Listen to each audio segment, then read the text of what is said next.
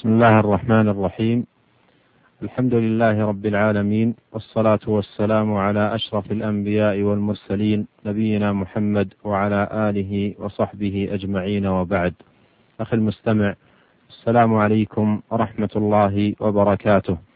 لا يزال الحديث موصولا في بيان فوائد الذكر وقد مر معنا في الحلقة الماضية ذكر فائدة واحدة له. وهي أنه حرز لصاحبه من الشيطان فمن خلا من الذكر لازمه الشيطان ملازمة ملازمة الظل. والله يقول ومن يعش عن ذكر الرحمن نقيض له شيطانا فهو له قرين. ولا يستطيع العبد أن يحرز نفسه من الشيطان إلا بذكر الله تعالى. وهذه فائدة جليلة من فوائد الذكر العديدة. وكما مر معنا في الحلقة الماضية فإن الإمام العلامة ابن القيم رحمه الله عد في كتابه القيم الوابل الصيب ما ينيف على السبعين فائدة للذكر. وفي هذه الحلقة نستكمل بعض تلك الفوائد العظيمة مما أورده رحمه الله في كتابه المشار إليه آنفا. فمن فوائد ذكر الله العظيمة أنه يجلب لقلب الذاكر الفرح والسرور والراحة ويورث القلب السكون والطمأنينة كما قال الله تعالى الذين آمنوا وتطمئن قلوبهم بذكر الله. ألا بذكر الله تطمئن القلوب؟ ومعنى قوله وتطمئن قلوبهم أي يزول ما فيها من قلق أو اضطراب ويكون فيها بدل, بدل ذلك الأنس والفرح والراحة. وقوله ألا بذكر الله تطمئن القلوب أي حقيق بها وحري ألا تطمئن لشيء سوى ذكره تبارك وتعالى بل إن الذكر أخي المستمع هو حياة القلب حقيقة وهو قوت القلب والروح. فإذا فقده العبد صار بمنزل بمنزلة الجسم إذا حيل بينها وبين قوته. صار بمنزلة الجسم إذا حيل بينه وبين قوته فلا حياة للقلب حقيقة إلا بذكر الله. ولهذا يقول شيخ الإسلام ابن تيمية رحمه الله الذكر للقلب مثل الماء للسمك فكيف يكون حال السمك إذا فارق الماء؟ ومن فوائد ذكر العبد لله أنه يورث ذكر الله له كما قال تعالى فاذكروني أذكركم وفي الصحيحين من حديث أبي هريرة رضي الله عنه قال قال صلى الله عليه وسلم فيما يرويه عن ربه تبارك وتعالى من ذكرني في نفسه ذكرته في نفسي ومن ذكرني في ملأ ذكرته في ملأ خير منهم ومن فوائده أنه يحط الخطايا ويذهبها وينجي الذاكر من عذاب الله. ففي المسند عن معاذ بن جبل رضي الله عنه قال قال رسول الله صلى الله عليه وسلم ما عمل آدمي عملا أنجى له من عذاب الله من ذكر الله تعالى. ومن فوائد الذكر أنه يترتب عليه من العطاء والثواب والفضل ما لا يترتب على غيره من الأعمال مع أنه أيسر العبادات فإن حركة اللسان أخف حركات الجوارح وأيسرها. ولو تحرك عضو من الإنسان في اليوم والليلة بقدر حركة لسانه لشق عليه غاية المشقة بل لا يمكنه ذلك. ومع هذا فالأجور المترتبة عليه عظيمة والثواب جزيل. ففي الصحيحين عن أبي هريرة رضي الله عنه أن رسول الله صلى الله عليه وسلم قال من قال لا إله إلا الله وحده لا شريك له له الملك وله الحمد وهو على كل شيء قدير.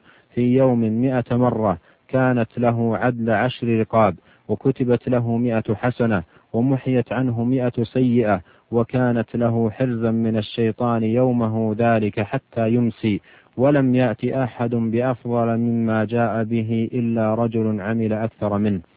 وفي الصحيحين أيضا عن النبي صلى الله عليه وسلم أنه قال من قال سبحان الله وبحمده في يوم مئة مرة حطت خطاياه وإن كانت مثل زبد البحر وفي صحيح مسلم عن أبي هريرة قال قال رسول الله صلى الله عليه وسلم لأن أقول سبحان الله والحمد لله ولا إله إلا الله والله أكبر أحب إلي مما طلعت عليه الشمس والأحاديث في هذا المعنى كثيرة ومن فوائد الذكر أنه غراس الجنة فالجنة كما جاء في الحديث قيعان وهي طيبة التربة عذبة الماء وغراسها ذكر الله تعالى.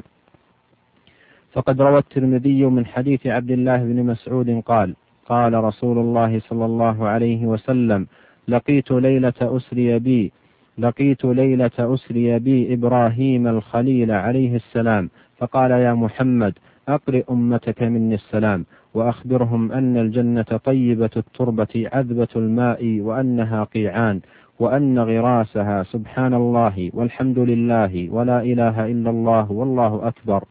قال الترمذي حديث حسن غريب من حديث ابن مسعود ورواه الإمام أحمد من حديث أبي أيوب الأنصاري ولفظه أن رسول الله صلى الله عليه وسلم ليلة أسري به مر على إبراهيم فقال من معك يا جبريل؟ قال هذا محمد. فقال له إبراهيم مر أمتك فليكثروا من غراس الجنة فإن تربتها طيبة وأرضها واسعة. قال وما غراس الجنة؟ قال لا حول ولا قوة إلا بالله فهذا شاهد للحديث الذي قبله. وروى الترمذي من حديث أبي الزبير عن جابر عن, النبي صلى الله عليه وسلم من قال سبحان الله وبحمده غرست له نخلة في الجنة. قال الترمذي حديث حسن صحيح. ورواه الإمام أحمد من حديث معاذ بن أنس الجهني رضي الله عنه عن رسول الله صلى الله عليه وسلم أنه قال من قال سبحان الله العظيم نبت نبت له غرس في الجنة. ومن فوائد الذكر أنه يكون أنه يكون نورا للذاكر في الدنيا ونورا له في قبره ونورا له في معاده يسعى بين يديه على الصراط فما استنارت القلوب والقبور بمثل, ذكر الله تعالى. قال الله تعالى أو من كان ميتا فأحييناه وجعلنا له نورا يمشي به في الناس كمن مثله في الظلمات ليس بخارج منها.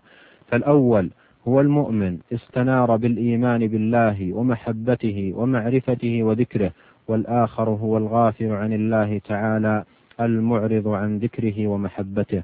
والشأن أخي المستمع كل الشأن والفلاح كل الفلاح في النور والشقاء كل الشقاء في فواته.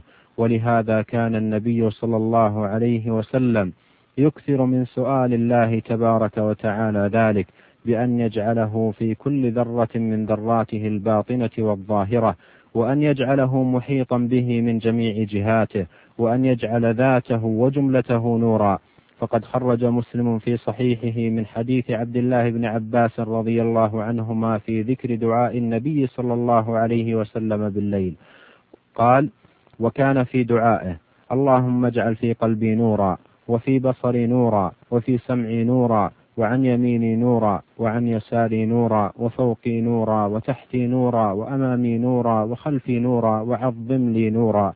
قال كريب أحد رواة الحديث وسبعا في التابوت فلقيت بعض ولد العباس فحدثني بهن فذكر عصبي ولحمي ودمي وشعري وبشري وذكر خصلتين. فالذكر نور لقلب الذاكر ووجهه وأعضائه ونور له في دنياه وفي البرزخ وفي يوم القيامة.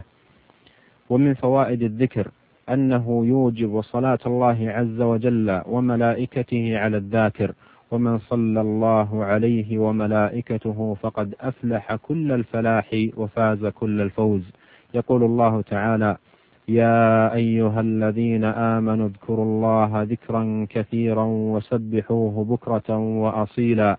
هو الذي يصلي عليكم وملائكته ليخرجكم من الظلمات إلى النور وكان بالمؤمنين رحيما. وبهذه الفائدة نأتي أخي المستمع إلى نهاية هذه الحلقة وإلى أن ألقاك أخي في حلقة قادمة. أستودعك الله. والسلام عليكم ورحمة الله وبركاته.